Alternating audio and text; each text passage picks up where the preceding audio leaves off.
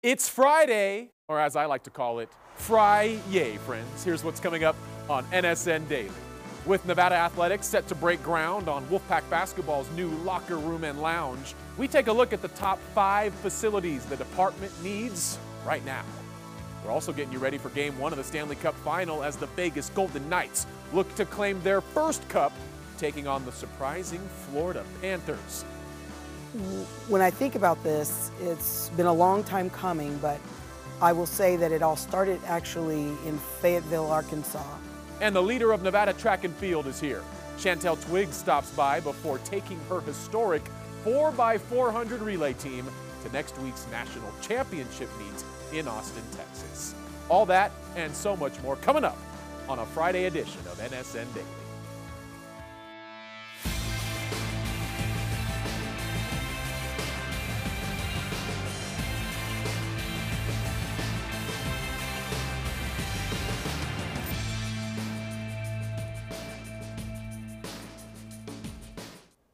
Well, hello there, and once again, happy Fry Yay, friends. Alongside Chris Murray, I'm Mike Stephenson, and from our Champion Chevrolet studio, this is NSN Daily. June 2nd, you're staring at a three day weekend coming up. I am staring at a three day weekend. We're going up to a concert on Sunday night. It's going to be a late night, so we're going to take Monday off. We'll be back here on Tuesday. All right, back and ready to work. uh, if you don't know, Chris Murray puts in a lot of work, and that keyboard takes a beating each and every day, so I'm sure the keyboard is looking forward to a three day weekend as well. All right, plenty to get to here on Daily, including also talk from game one of the NBA Finals from last night, but we are going to start with the local basketball teams getting some love. Today there will be a groundbreaking on campus in the 7 o'clock hour for the Eric and Linda Lannes Center. It's going to be uh, the building, it's going to be locker rooms uh, and lounges for the men's basketball team. Of course, last year we learned about the mm-hmm. enormous mm-hmm. donations that the program was able to acquire. So today they're putting shovels in the dirt, Chris. Yeah, this is uh, 15 months since they did announce that historic donation, the $4 million donation, the largest in Wolfpack sports history. They also got $2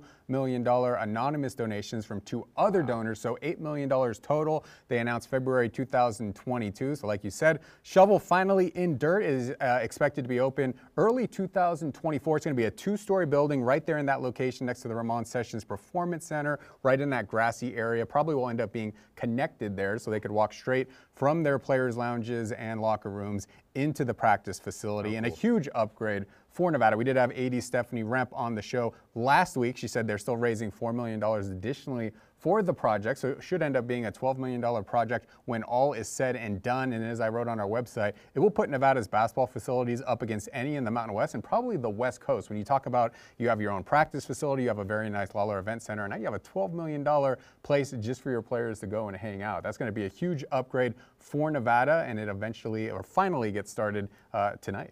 It's incredible to see some of that video and thinking back when I was on campus and, and also when you attended the university, that was the, our rec center, yeah. Lombardi, right? We were playing our pickup basketball and getting our little workouts in over there. They transformed that thanks to the donation from Ramon Sessions and more, and that has been such a beautiful addition to the program. And now you add locker rooms and lounges, Very something cool. that'll take it to the next level. I'm level. curious who you dunked on in those intramural runs.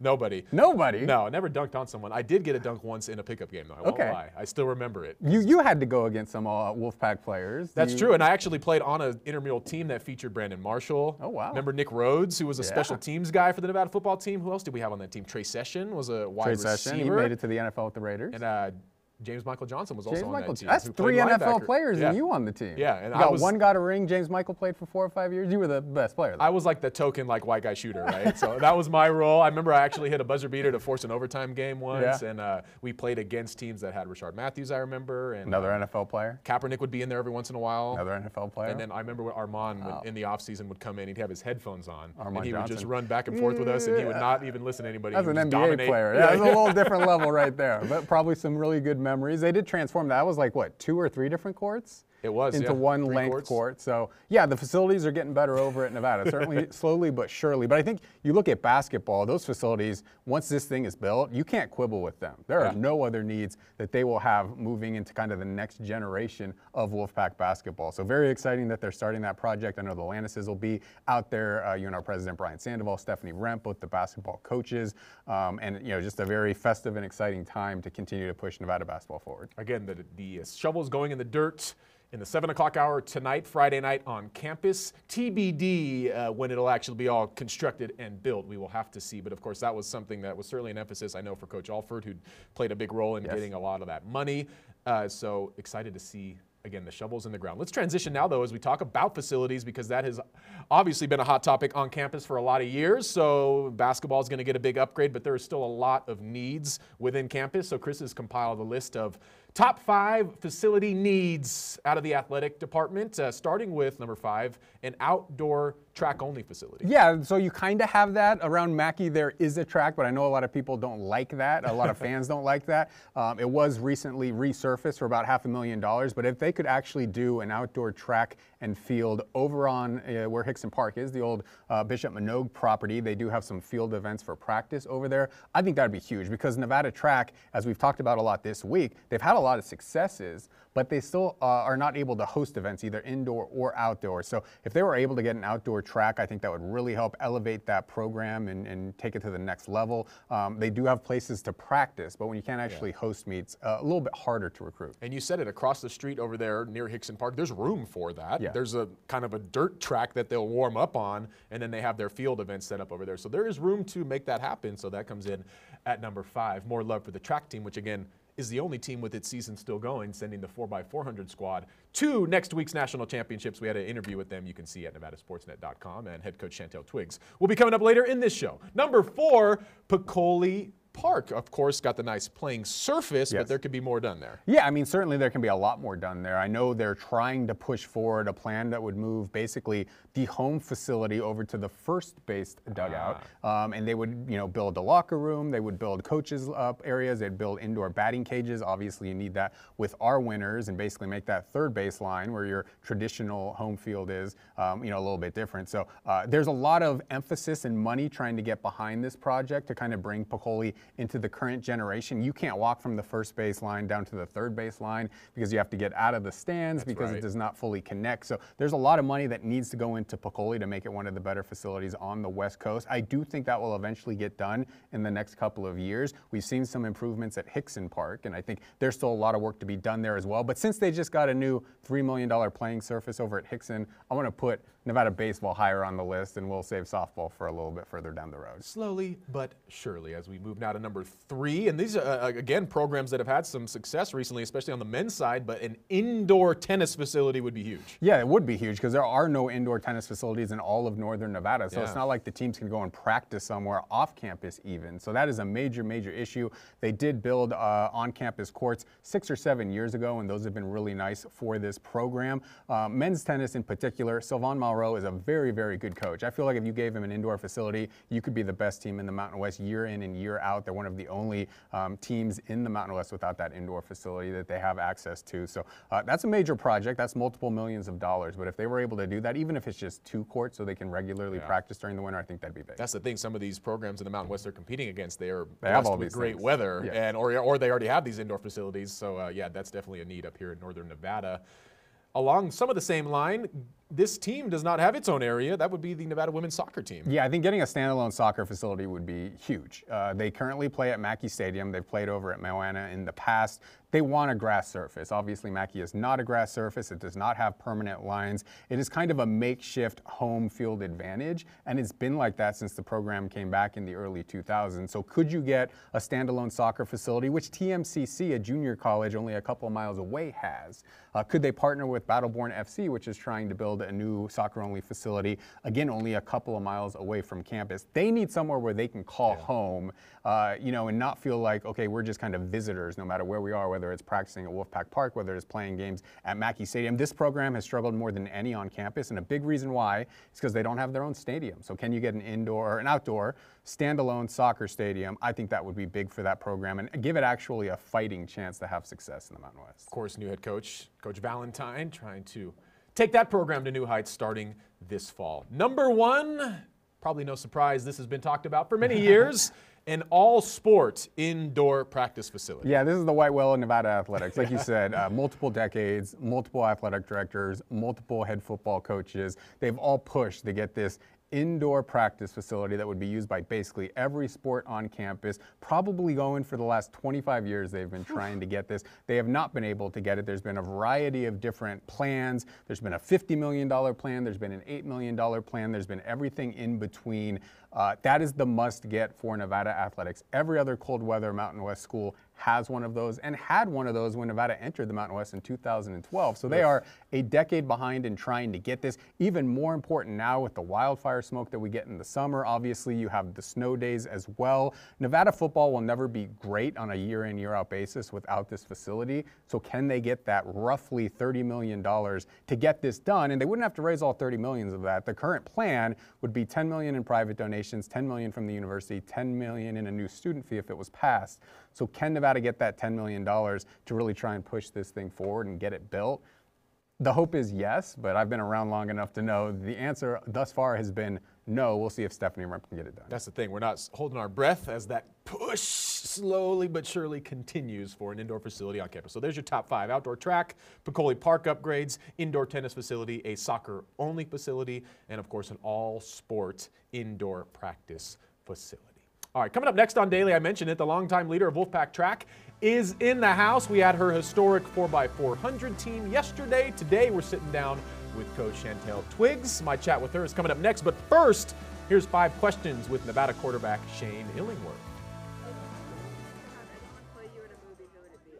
Brad Pitt. We're both ruggedly handsome.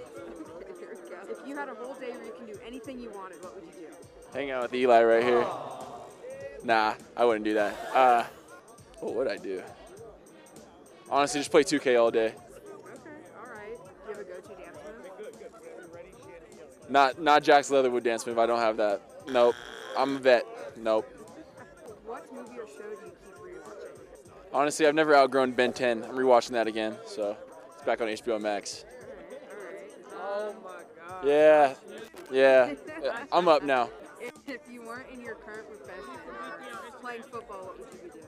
Something that's like behind a desk, you know, like we just type. Maybe get like coffee for free. Maybe like a bagel station with like a good little cool environment. You just type all day. Probably that. Welcome back to NSN Daily. We are in the Legends Bay Lounge powered by Circus Sports, and I'm thrilled to be joined by Wolfpack track and field coach Shantel Twiggs as you guys get set to go back to Nationals. The 4x400 team, for the first time in Wolfpack history, will be on the national stage. That's just an accomplishment in itself, obviously. How proud are you, coach? Oh, I'm beyond, I'm over the moon, as one might say. Yes, it's, um, you know, w- when I think about this, it's been a long time coming, but I will say that it all started actually in Fayetteville, Arkansas, when me and Emily, you know, not making out of the first round of the preliminary round last year, and she turned to me and she said, next year I just I want more people with me. I want my teammates with me. I want a relay to get here. And um, we talked about it. We talked about it with the team, and we have been working hard all year long to accomplish these goals. And it's incredible to think they reached this, uh, as you're seeing video of that West preliminary meet in Sacramento last weekend. They shaved, what was it, two seconds off of their best time, which was also a school record itself. I don't think, I mean, two seconds seems quick, but that's that is a significant amount of time to shave off of what was already a school record. How do you explain their performance to get them here? Um, well, I will say this much that you know we kind of got late to the party this season, Okay. much later um, due to various reasons, from injury, illness to weather, or what have you. Um, but we didn't run our four x four until we got to um, to the Mount Sac weekend, which is the second week of April. And then we did run a B team um, two weeks later, and then the conference team, um, and then you know I knew we could run 335. I thought 335 was enough to win it. It wasn't. San Diego State had a little bit more. Um, and I told the girls, you know, the women that I work with going into it, that we could run faster. We could drop another two to four seconds. Um, and they did. And that video says it all in this picture here. The celebration, what, uh, I mean, you've had a lot of celebrations in your time as a coach and an athlete, but where does that rank? That had to feel good last weekend in Sacramento. Oh, yes. I mean, the agony of being in Heat 1 and then having to go through That's the right, three you had to wait. That's yeah, right. we had to wait. Um, and and a, a weird side note, the weird side note is that you know the university we were battling with Iowa and Colorado, and Colorado ended up sneaking in underneath us, right?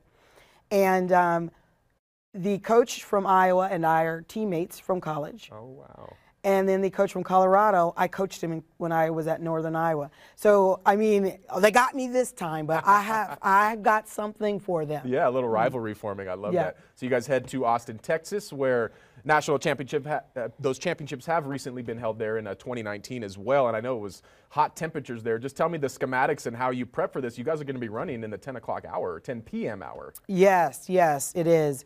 You know, there's going to be a shift. The good thing, though, is that at 10 p.m. start time, it seems like it'll be 8 p.m. Nevada time. so it won't, you know, be totally horrible in that respect.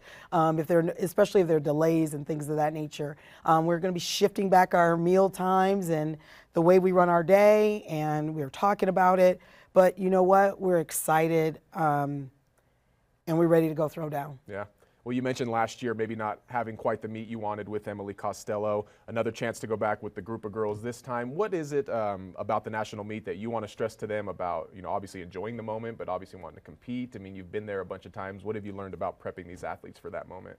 Yeah, um, well, that's it. It's it's like enjoying the moment, but don't spend too much time remembering and reminiscing on what happened before because you do have something ahead. Um, this week, going into our practices, I said, look, we still have time to give. We looked at the video of the 4x4. We looked at what things where we need to improve on and what we can do.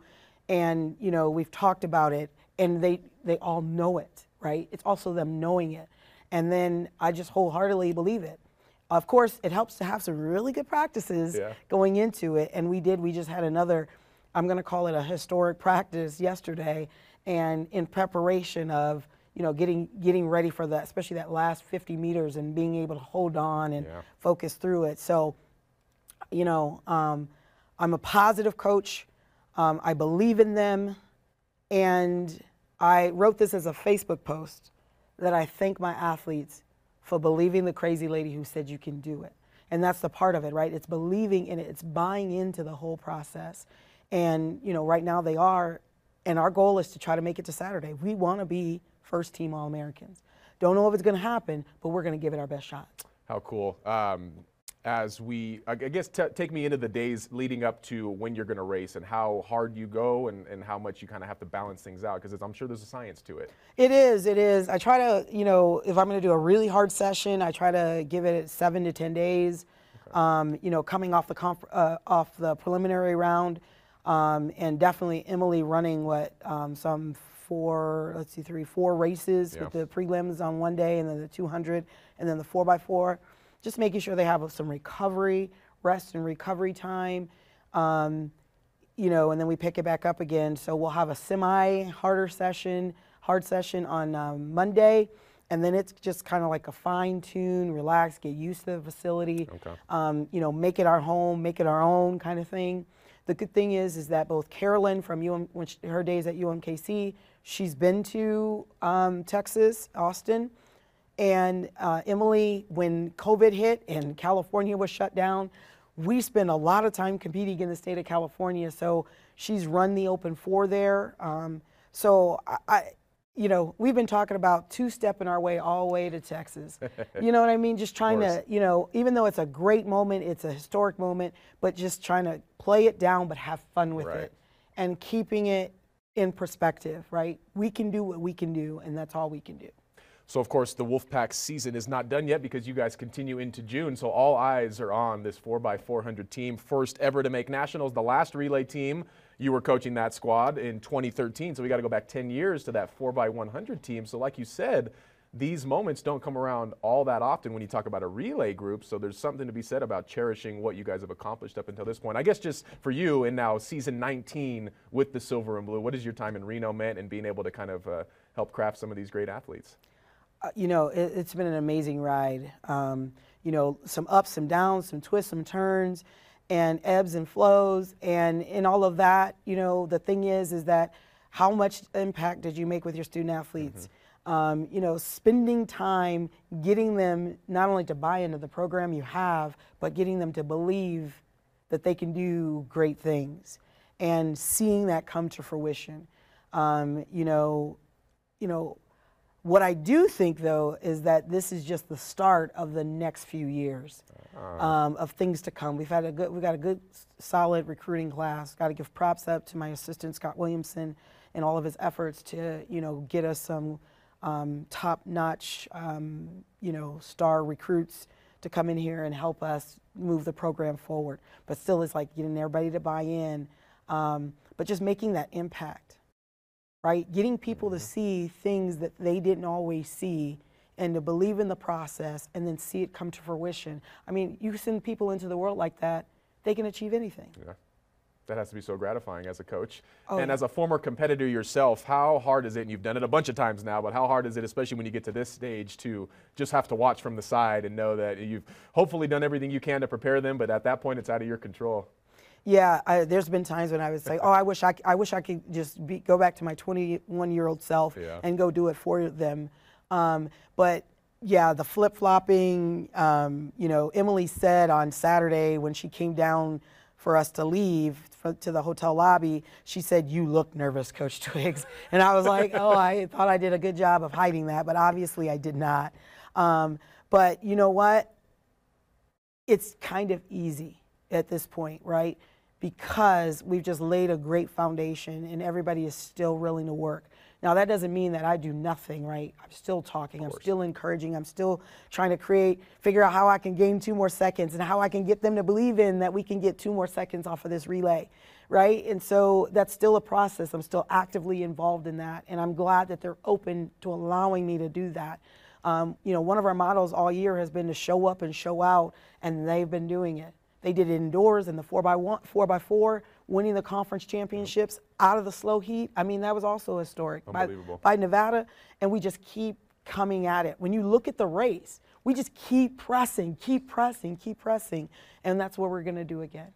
Well, and the girls have been here today too, and they just seem to have such a great camaraderie with themselves and with you. So I'm sure that is also lending itself to the success on the track. Any final words, Coach Twiggs, before we send you off to Austin for that Thursday night race?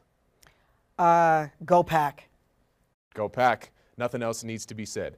She is Nevada track and field coach Shantel Twiggs off to Austin and the NCAA championships coach. From all of us at Nevada Sportsnet, best of luck to you guys. Thank you. All right, go get them. We're back right after this on NSN Daily.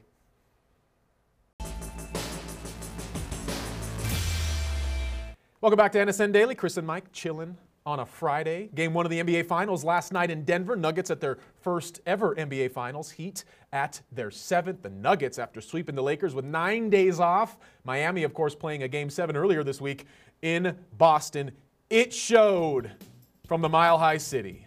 104 93 Nuggets. Probably wasn't even that close. Another triple double for Nikola Jokic. 27 points, 10 rebounds, 14 assists. Jamal Murray, 26 points, 10 rebounds. Aaron Gordon had a huge start to this game.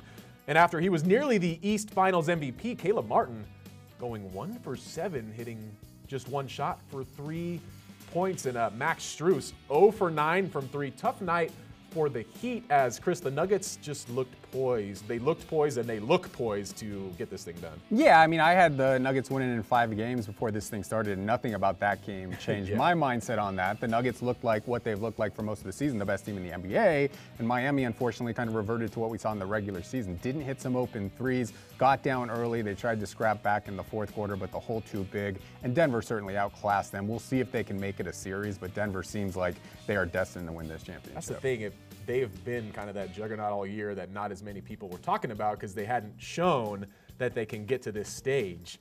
But when you look at the way that team has been built and the players that they've developed, and of course Jamal Murray coming over the, off of his ACL injury, missing a whole season, they stuck with him, and that has proven to be certainly worthwhile. And I still go back to Jokic, who we can talk a lot about, mm-hmm. being drafted 41st overall during a Quesarito Taco Bell commercial.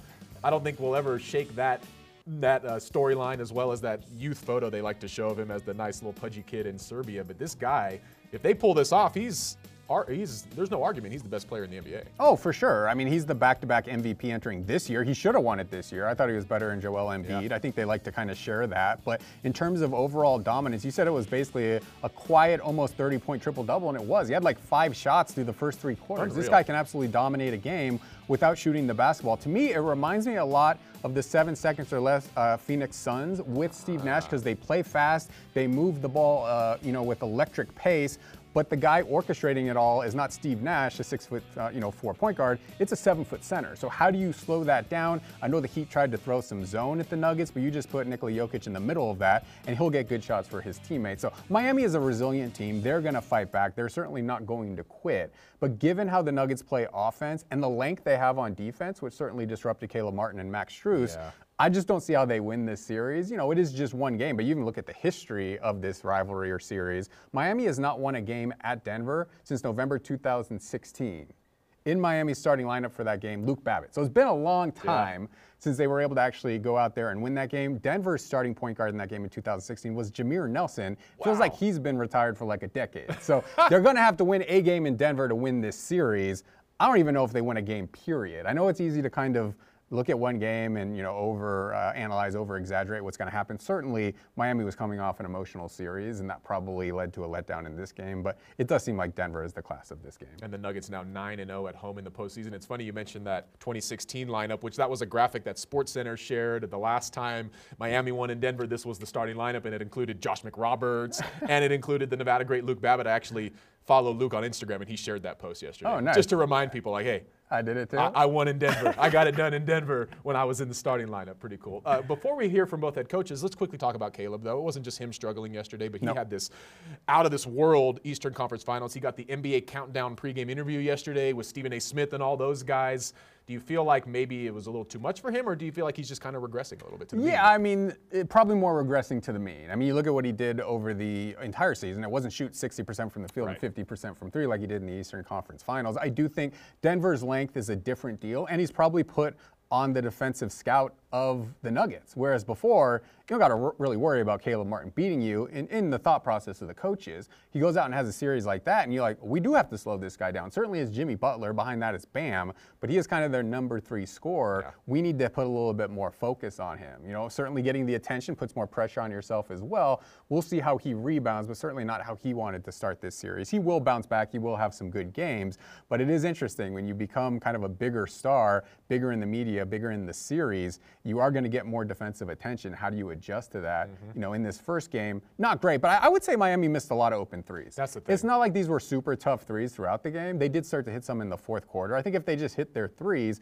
they'll be okay. But this is not a team that hit threes until the playoffs. So will you, like you said, the entire team regressed to the mean in terms of their distance shooting. That's the thing, and they shot a NBA playoff record low two free throws in a finals game. So you know Miami, that's going to be a point of emphasis, getting to the rim, trying to get to the free throw line in game two, which comes Sunday at five. But first, here are head coaches Michael Malone and Erik Spoelstra sounding off after game one. You know, I reminded our group, if they didn't know, that Miami went into Milwaukee and won game one. They went into the Garden in New York City and won game one. They won game one up in Boston. So uh, we did not want them coming in here, taking control of the series on our court. To your point, um, we've done a hell of a job all season long of protecting our home court. I don't think we've lost a game at home in the playoffs as of yet. And uh, we know Sunday night's going to be a hell of a challenge. So proud of our guys for going out there and getting the win. Yeah, we're definitely going to have to go to school on it. Uh, you know, they're in a pretty good rhythm, you know, especially in that first half. Our disposition, the multiple efforts, um, the resolve in the second half was much better. Um, but, you know, uh, you get to this level, it, it has to be uh, complete games uh, of that kind of disposition. And even if you have that, you're not always going to win, uh, you know, all the possessions that you want. Uh, but that's what you expect. You don't expect it to be easy when you get to this final round. Uh, this is a great challenge. It's going to require more. Um, we'll get to work and um, and uh, you know see what we can do better, um, what we can do harder, what we can do with more effort, what we can do with more focus, uh.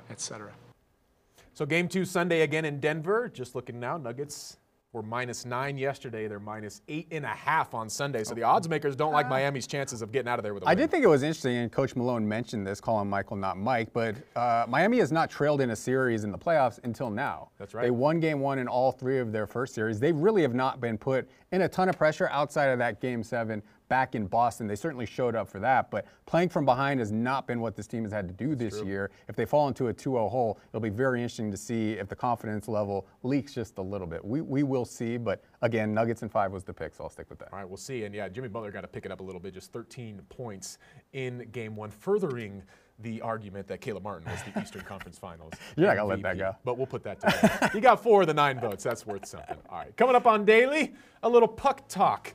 Game one of the Stanley Cup Final set for Saturday in Las Vegas. What a scene. We'll get you ready next on NS.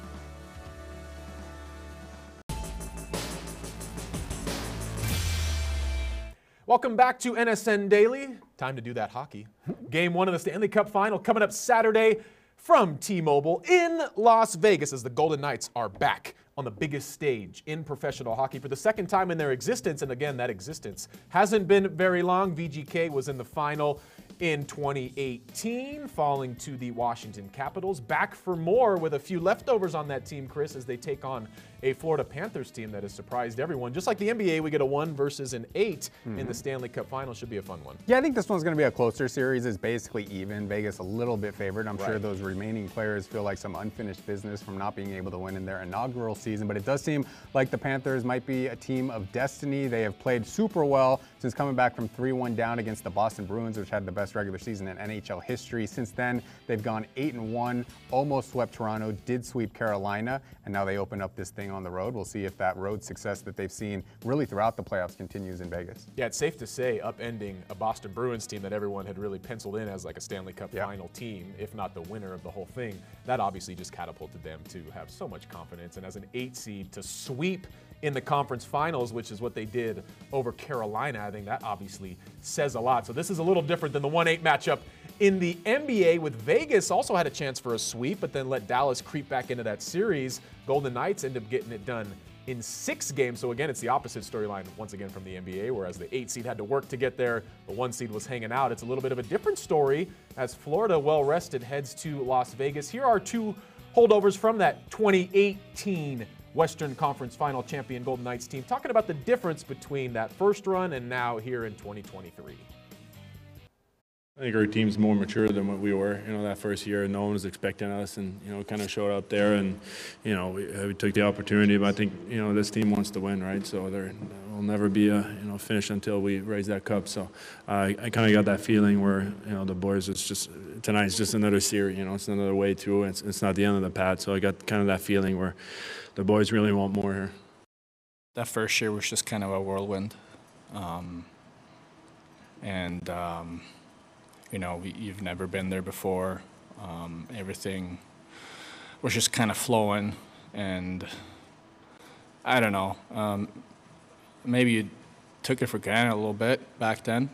Um, now, what is it, five, six years later, there's been ups and downs, and, and you realize that, you know, this opportunity doesn't come around uh, too often. So um, I think maybe that's the, the biggest difference. I think back to that 2017 2018 season and obviously first year of existence that Vegas just rallied around the Golden Knights as their own team and there's been mm. such great atmospheres inside of T-Mobile. Uh, but for them to make it to the final, I just remember thinking this is unbelievable to think an expansion franchise has a chance to win the whole thing. Felt like they were playing with house money, if if you will, uh, as the team from Vegas. Not able to get it done, but that was such a successful year, obviously. Oh, it was. And I think, like you said, it kind of set the fan base expectations super high, and we can be really good and we can win championships. Didn't quite do it. They lost to the Washington Capitals. It was the year of Alexander Ovechkin, right. who had never won one before. No matter what happens in this series, it will be the first time one of these two franchises wins the Stanley Cup. You had the Panthers make it in 1996, had not been back since, and obviously the second time in for the Knights. So I think that's cool, and I think it shows how hockey has grown. You have a team from Las Vegas and a team basically from Miami, I think more Fort Lauderdale, playing for the Stanley Cup championship. And I'm sure those people in Canada are saying, Vegas and Miami, That's why can't we get a championship? Haven't had one up there in Canada since 1993. That's incredible to think. And yeah, like you said, two warm climate teams playing for Lord Stanley's Cup starting Saturday in game one. Let's talk a little prop bets, shall we? Why not? We like to make money here on NSN Daily. Matthew Tkachuk has just been incredible for Florida.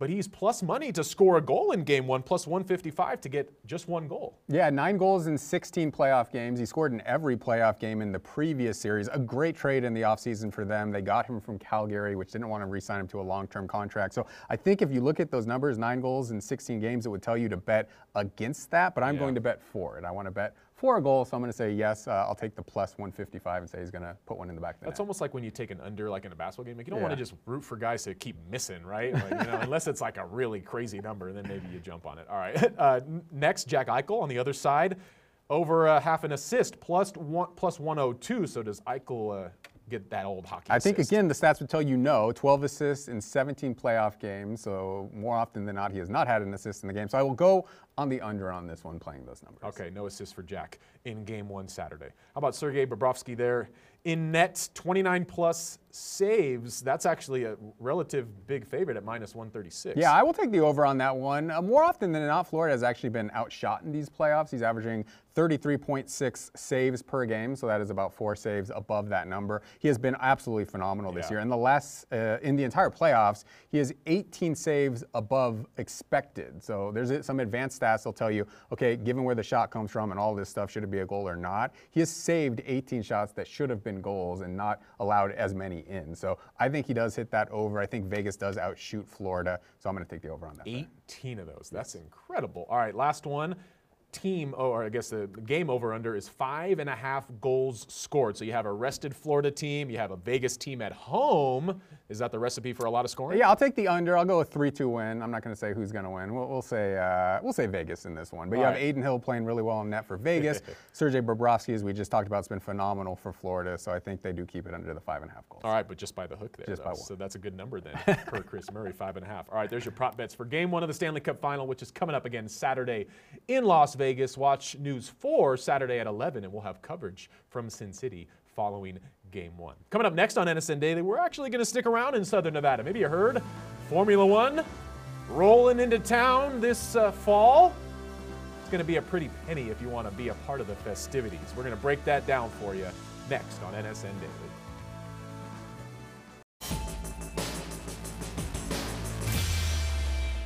We're back on a Friday. Maybe you've heard Las Vegas is turning into a heck of a sports town. They even have Major League Baseball's worst franchise heading their way, the Oakland A's, soon to be the Las Vegas A's. But we want to talk about what's coming up November 16th through 18th. We learned a while ago that Formula One was going to roll into Las Vegas. Chris, this is a simulated uh, look at what that track and race could look like. This is something that obviously folks have been so excited for. Yeah, and we had the people putting on the race in here last month. That's I mean, right. it seems super exciting. It's one of only three stops in the United States, also in Austin, also in Miami. So this was the one place in America that they really wanted to check off the box. This will be the inaugural race in Las Vegas down the strip, and it should be a spectacular event. Oh my gosh, cannot wait to watch that. But I will be watching on television because producer Jared Brosnan doing some digging today. MGM has its whole little three day all inclusive package that you can purchase. Of course, comes with a hotel room, it comes with tickets, also some amenities, uh, all inclusive in terms of food and drink and things like that.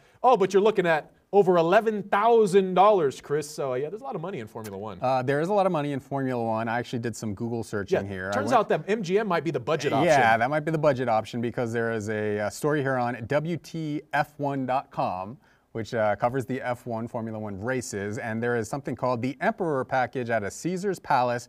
Only $5 million, but you do get a three bedroom space villa with a terrace suite above the Las Vegas Strip that can fit up to 75 people. Okay, You you get could split the costs. yeah, 12 tickets to the paddock, which is kind of the behind the scenes of the racing.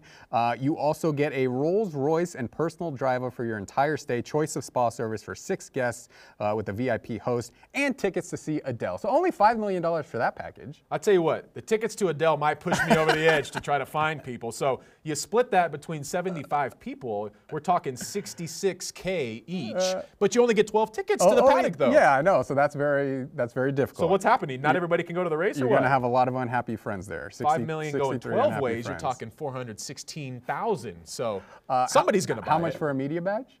Yeah, exactly. Maybe we can get some media credentials. I, I really want to send Shannon down there. Shannon Kelly from Las She's Vegas. our Vegas bureau Parents reporter. still live down there. I think it'd be really cool if we could have some kind of a presence down there and just kind of try and take you behind what that event and spectacular is going to be. But certainly, uh, we can ask the bosses, can we split the $5 million package I mean, among NSN there's going to be, I don't know about that. there's going to be media coming from all over the world, so Oh, you know they got to give preference to the teams, or the, the media teams, the media uh, stations in Nevada. So, hey, I like that idea. I think she could actually get in there. Might have to get some credentials Yeah. lined up. Gotta work on it now. We'll bring the desk down there. We'll do our show down there. Now that would be pretty epic. Cannot wait for Formula One, and that EA simulation was so cool too. Again, coming into Vegas, November 16th through 18th. Going to be a lot of money spent that weekend. Looking forward to that. All right, coming up, uh, coming up next on NSN Daily.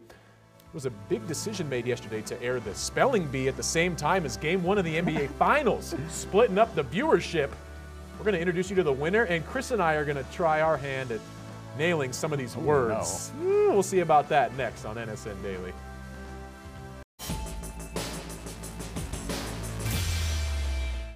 Back on NSN Daily as Robbie Snelling continues to impress with Lake Elsinore in the San Diego Padres organization yesterday. Five innings, eight strikeouts, just one earned run. The lefty, I know a lot of Padres fans are looking down the farm system and excited about what he may bring to the big club in Yeah, some years. Absolutely. Eight starts, 4 0, 1.23 ERA, 40 strikeouts, and 36 and two thirds innings. So he is living up to the hype. We'll see if he gets that bump up, uh, you know, as the season goes along to high A. Now currently throwing to a 16 year old catcher, though. That's Just right. turned 17, but Ethan Salas was promoted within the organization. So that's got to be a very unique experience as well. But Robbie, you never know how you're going to jump from high school to the pros. He has made a seamless transition. Actually has a better ERA, it would seem, against pro guys than against Northern Nevada guys. So he's been great. Yeah, he's uh, certainly on, up to a heck of a start in his professional career. I got to give uh, the Lake Elsinore social media team a little credit. They had a fun little tweet after his effort yesterday, giving the Robbie Snelling definition. Robbie Snelling, noun. The ability to completely overwhelm with brilliance, even used in a sentence. He went out there and threw like a Robbie Snelling. Similar supremacy, ascendancy, mastery. That's pretty good twittering right there. Would oh, you say? absolutely. You got to promote your guys, and he has been masterful and uh, supreme so far. So, uh, yeah, excellent tweet, and good to see them pumping up our guy from Reno. Exactly. And that beautifully leads us into the final note from today's NSN Daily the spelling bee. The champion, Dev Shah of Florida, taking the title at the Scripps National Spelling Bee Thursday. A cool 50K coming his way. Mm. And so now producer Jared Brosnan, with 90 seconds left, had an idea for us, Chris. He gave us each words to toss to the other that were winning words. So I'm going to start with mine for you. You ready Okay, for this? I'm ready. Psammophile. Psammophile. Okay, this is illegal. I'm going to use a, a piece of paper. They're not allowed to do that. They like fake it on the back of their cards, right? Yeah, they. Psammophile is an organism that prefers or thrives in sandy soils or areas. I'm going to go S A M I P H I L E. S A M I P H I L E. Did I get it right? Nope. It's one of those silent P's at the start. P S A M M O, and then you got the N right. P H I L E. Got three letters wrong. My bad. Psammophile. That's a Uh, so I, one. I would have got the beep right on the first letter. 'cause I Yeah, didn't yeah, get yeah. the P. S beep. Okay, I'm gonna give you your word now. It is schistorrhachis. Cys- Schistorrhachis, a congenital defect of the vertebrae. Schistorrhachis. I have a random feeling there's a T at the beginning of this. I don't think. Yeah, okay, go ahead. Oh, you got the buzzer too. Dang it. All right. No T. S I S T O R I C U S. Uh. S C H Of course. I S T O R R H A C H I S. You got the much harder Oh word. my gosh. Was that the winning word, Jared? Holy smokes. Okay. Well, this is why we like to talk sports. He's Chris. I'm Mike. This was NSN Daily on a Friday. We'll see you again next week, friends.